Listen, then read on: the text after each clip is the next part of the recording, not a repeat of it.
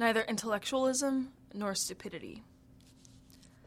In the struggle against domination and exploitation, each individual needs to take up every tool that she can make her own, every weapon that he can use autonomously to attack the society and take back her life. Of course, which tools particular individuals can use in this way will vary depending on their circumstances, desires, capacities, and aspirations. But considering the odds we face, it is ridiculous to refuse a weapon that can be used without compromising autonomy on the basis of ideological conceptions.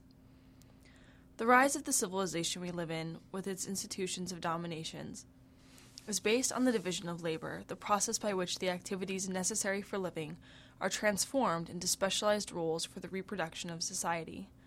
Such specialization serves to undermine autonomy and reinforce authority because it takes certain tools, certain aspects of a complete individual, from the vast majority and places them in the hands of a few so called experts. One of the most fundamental specializations is that which created the role of the intellectual, the specialist in the use of intelligence. But the intellectual is not so much defined by intelligence as by education. In this era of industrial high technological capitalism, the ruling class has little use for the full development and exercise of intelligence. Rather, it requires expertise, the separation of knowledge into rel- narrow realms connected only by their submission to the logic of the ruling order, the logic of profit and power. Thus, intelligence of the intellectual is a deformed, fragmented intelligence with almost no capability of making connections, understanding relationships, or comprehending, let alone challenging, totalities. The specialization that creates the intellectual is in fact part of the process of stupefaction, which the ruling order imposes on those there who are ruled. For the intellectual, knowledge is not the qualitative capacity to understand, analyze, and reason about one's own experience, or to make use of the strivings of others to achieve such an understanding. The knowledge of intellectuals is completely disconnected from wisdom, which is considered a quaint anachronism. Rather, it is the capacity for remembering unconnected facts, bits of information, that has come to be seen as knowledge. Only such a degradation of the conception of intelligence could allow people to talk of the possibility of, quote, artificial intelligence in relation to those information storage and retrieval units that we call computers. If we understand that intellectualism is the degradation of intelligence, then we can recognize that the struggle against intellectualism does not consist of the refusal of the capacities of the mind, but rather of the refusal of any deforming specialization. Historically, radical movements have given many examples of this struggle in practice. Renzo Novatore was the son of a peasant who only attended school for six months. Yet he studied the works of Nietzsche, Stirner, Marx, Hegel, and ancient philosophers, historians, and poets, all of the anarchist writers, and those involved in the various newly arising art and literature movements of his time. He was an active participant in anarchist debates on theory and practice, as well as debates in radical art movements. And he did all of this in the context of an intense, active insurrectional practice. In a similar vein, Bartolomeo Vanzetti. Oh man, Bartolomeo? I've just ever said Vanzetti. Whatever. Who started working as an apprentice in early adolescence, often for long hours, describes in his brief autobiography how he would spend a good part of his nights reading philosophy, history, radical theory, and so on, in order to grasp these tools that the ruling class would deny to him. It was this thirst to grasp the tools of the mind that brought him to his anarchist perspective. In the late 19th century in Florida, cigar makers forced their bosses to hire readers to them as they worked. These readers read the works of Bakunin, Marx, and other radical theorists to the workers, who would then discuss what was read.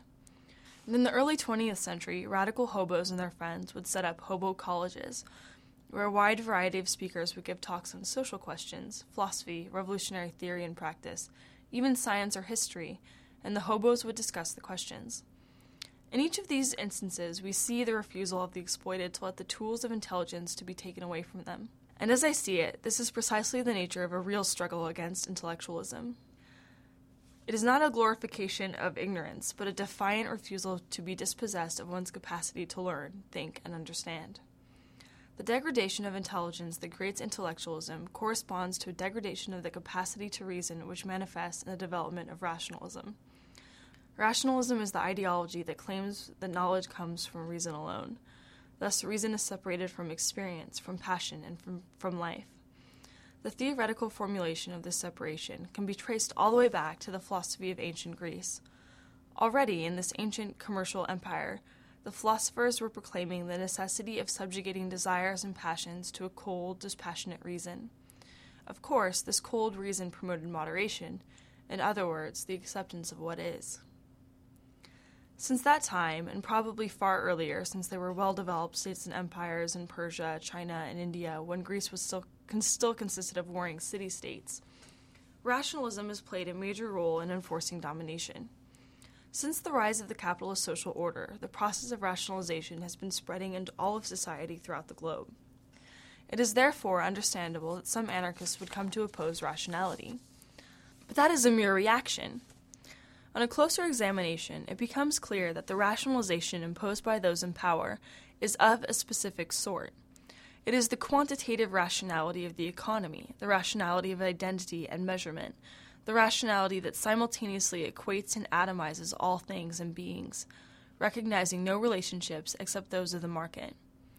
And just as intellectualism is a deformation of intelligence, this quantitative rationality is a deformation of reason, because it is reason separated from life, a reason based on reification. While those who rule impose this deformed rationality on social relationships, they promote irrationality among those that they exploit in the newspapers and tabloids, on television, in video and computer games, in the movies, throughout the mass media, we can see religion, superstition, belief in the unprovable, and hope in or fear of the so called supernatural being enforced, and skepticism being treated as a cold and passionless refusal of wonder. It is to the benefit of the ruling order for those it exploits to be ignorant, with a limited and decreasing capacity to communicate with each other about anything of significance, or to analyze their situation, the social relationships in which they find themselves, and the events going on in the world.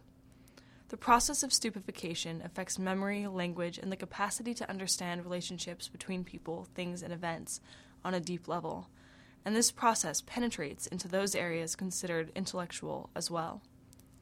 The inability of postmodern theorists to comprehend any totality can easily be traced to this deformation of intelligence.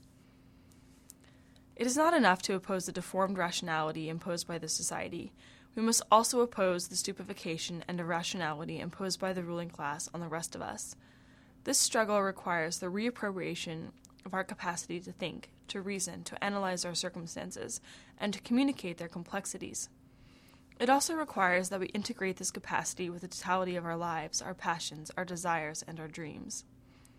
The philosophers of ancient Greece lied and the ideologues who produce the ideas that support domination and exploitation have continued to tell the same lie that the opposite of intelligence is passion. This, in- this lie has played the essential role in the maintenance of domination. It has created a deformed intelligence that depends on quantitative economic rationality, and it has diminished the capacity of most of the exploited and excluded to understand their condition and fight intelligently against it. But in fact, the opposite of passion is not intelligence, but indifference, and the opposite of intelligence is not passion, but stupidity. Because I sincerely want to end all domination and exploitation, and to begin opening the possibilities for creating a world where there are neither exploited nor exploiters, slaves nor masters.